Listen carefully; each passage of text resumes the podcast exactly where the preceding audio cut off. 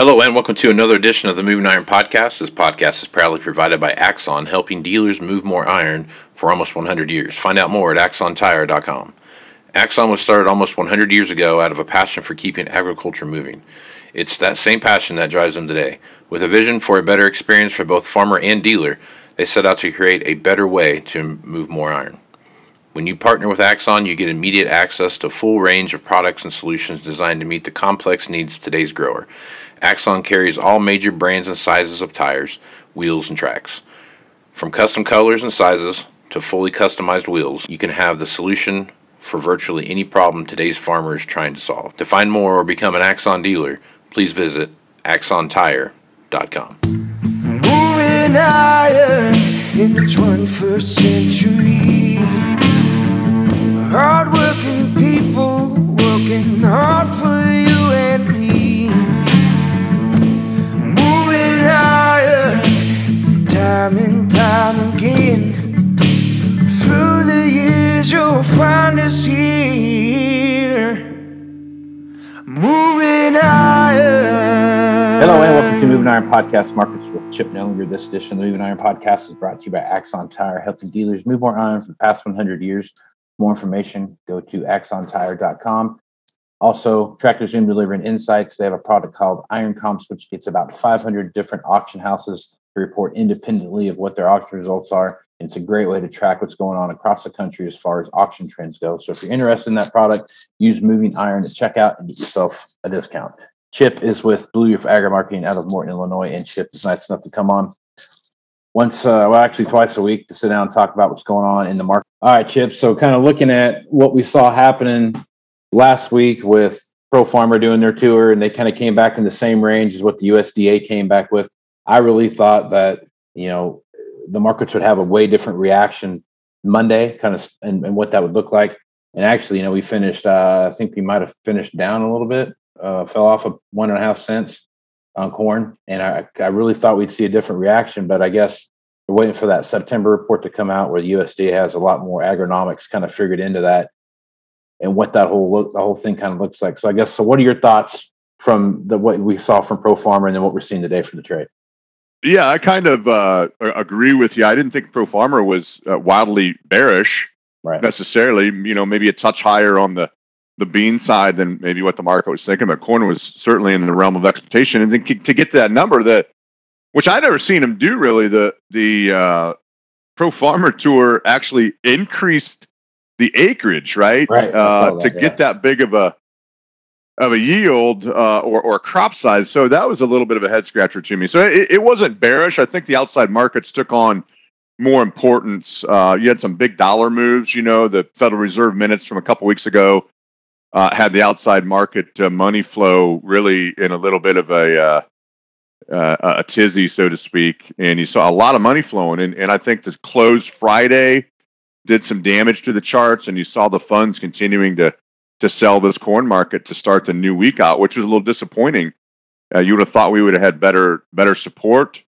Um, but you know, you've got the Jackson Hole meeting uh, from the Federal Reserve this week, and you know, there's a lot of uh, back and forth on two weeks ago that in the Fed minutes, Right. which are delayed, by the way, they said, yeah, we're going to taper quicker than expected. And since then, there's been some economic reports out there maybe showing that the economy's uh, not growing as much as expected. Unemployment, uh, you know, maybe a little worse than expected. And uh, now the talk is maybe they aren't going to taper. And so you got a lot of money flow. You had some weird moves in these commodities. You had that huge move higher in lumber.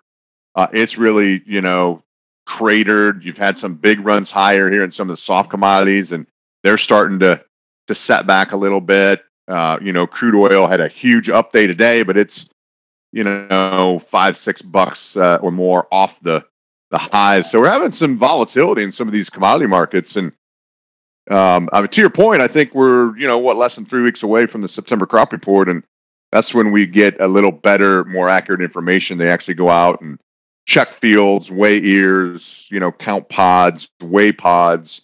And so that September report here coming up uh, is going to be uh, interesting and I think reset the market as to what the yields really could be. Right. So I guess, you know, take a look at wheat too. Wheat has been kind of had a really, really bullish report on that last um, USDA report uh, when they when they came out here earlier last week, and that that hasn't subsided. That that price, the wheat price, has really really gained some traction. Is really showing uh, some real bullish trends right now. So talk about wheat. What you see happening there?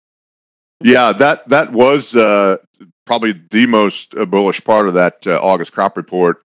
And world wheat prices uh, are starting to reflect that too. You know, there's uh, we're not just the only game in town when it comes to wheat. Obviously, many places in the world have that, but you have uh, Russian wheat prices uh, near the highs. You have European, particularly French wheat prices up near recent highs.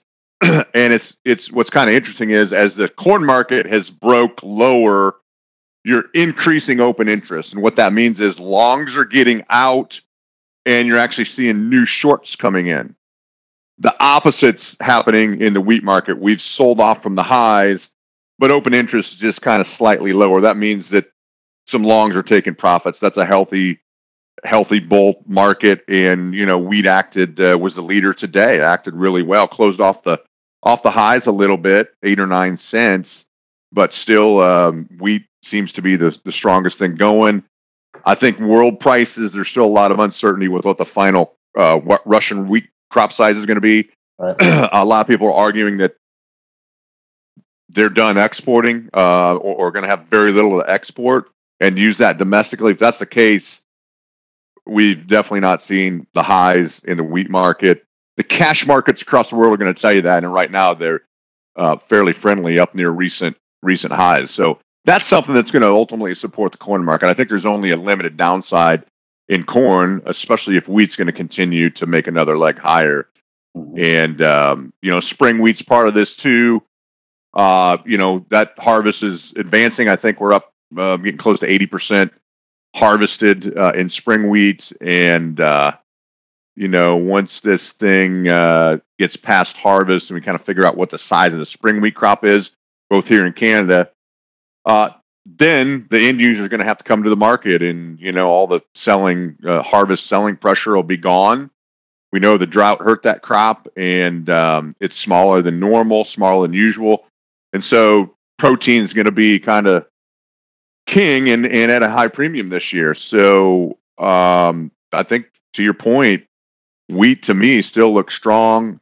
As long as that's going to stay firm i don't think corn can go a whole lot lower. And in fact, there may be that might be part of what's going on is we've had a weird situation where um you know for a period of time you know you had corn over wheat. That's not very uh, or close to it and you've had chicago wheat over um, kansas city wheat so there might be a lot of spread activity going on here too where you get kind of back to a normal protein shortage type of market where wheat's going to go quite a bit higher than corn, which it normally is.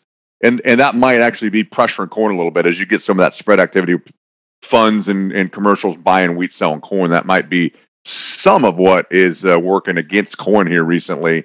Mm-hmm. And and then you had you know the the whole thing too. You might have wanted to touch on this. The one of the weirdest things I've seen is this Friday mid session.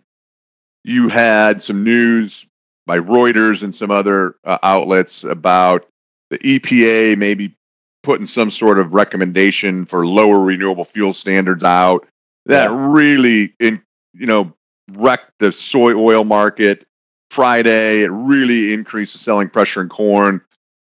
I don't know there's much clarity in that yet, but it, it looks like after cooler heads prevailed over the weekend here, that that's going to be more of a kind of a 24 month unchanged type of a thing. Might be a tick lower for 21, but then going back up again in 22. Net net, there shouldn't be much of a change. So that didn't do the market any favors, at least soy oil and corn on Friday. And unfortunately, for a daily close and a weekly close, that was pretty ugly in corn. And I think, you know, that kind of did some damage to the chart, even though that was kind of more of a rumor than a real news story, it you know you can't go back in time, and it still hurt the corn chart. Um, and I think you saw the effects of that today, and hopefully, you know, I I think there's going to be good buying on further break. You know, I think a lot of people between five ten and five and a quarter December are waiting to step up to the plate and and and buy. We in fact we we sold some corn to Mexico uh, this morning. I think 458,000 tons. So that's a good sign that you know there's starting to be a little bit of value in here. We're starting to see uh, some business done anyway. So maybe that can continue uh, as we go forward, especially if we dip uh, a little bit lower in corn going forward.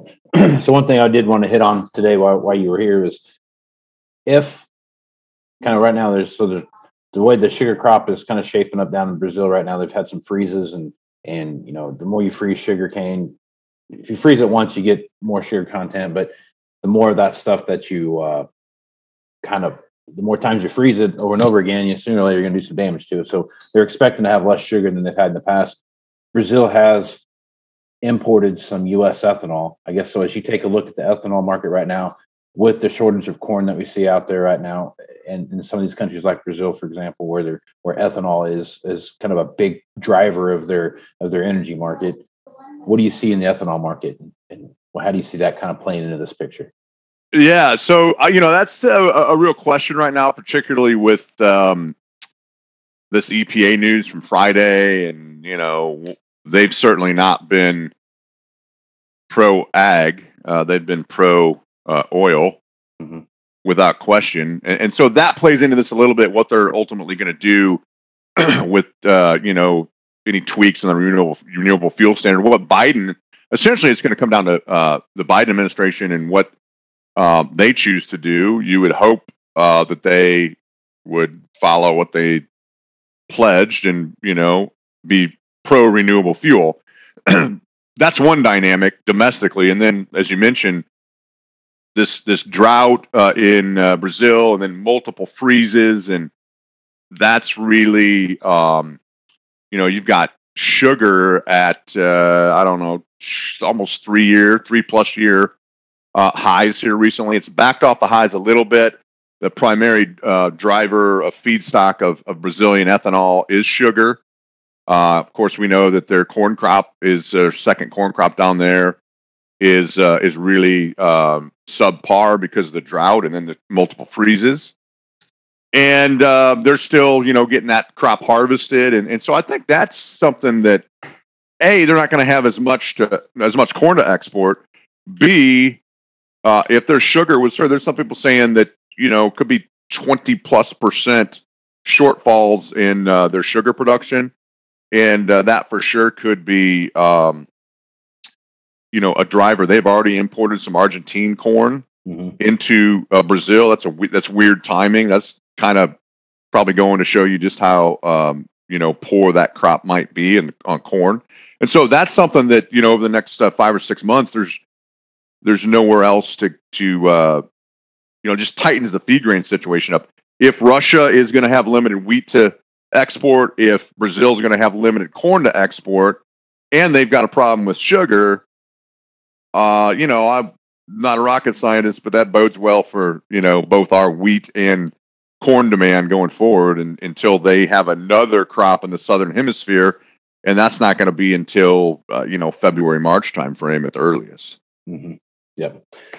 Man, a lot of moving parts here, Chip. And you talk about uh, the need for a plan all the time, and folks are working on that plan.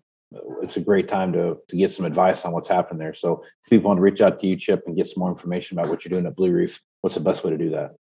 Yeah, best way is probably just give us a call at the office. It's 309 uh, 550 7213. And uh, yeah, the volatility is here to stay, I think, for the foreseeable future. And it uh, it doesn't mean you have to be handcuffed by it. You know, even though we've seen corn puke off the highs here, uh, it, it doesn't mean there's not things to do. And, and you got to have a plan and execute it, or you, you do get kind of handcuffed and, um, you know, cut off at the knees by the volatility. So we'd love to chat with you. Right on. Um, I'm Casey Seymour with Moving Iron Podcast. Make sure you check me out on Facebook, Twitter, and Instagram. That's where you're going to find the latest editions of the Moving Iron Podcast. Also, go to movingironllc.com. That's where you're going to find all of the library of the Moving Iron Podcast, as well as all the blogs I have written there as well. So, with that, I am Casey Seymour, Chip Nellinger. Let's get smart, folks. Out. You want to have a meaningful competitive advantage to help sell more equipment. Whether you represent the sales, parts, or management department of an implement dealership, there's a surprising amount of complexity when it comes to tire, wheel, and track technology. Let Axon worry about that so you can get back to supporting your customers. Axon has leveraged years of experience to create a streamlined process that gives you a proven path to help today's grower and sell more equipment. The roots of their organization go back almost 100 years to the invention of the rubber tractor tire. Supporting agriculture is the number one driver of Axon from product development through sales and service. To find more or become an Axon dealer, head over to axontire.com. Moving in the 21st century. Hardworking people working hard for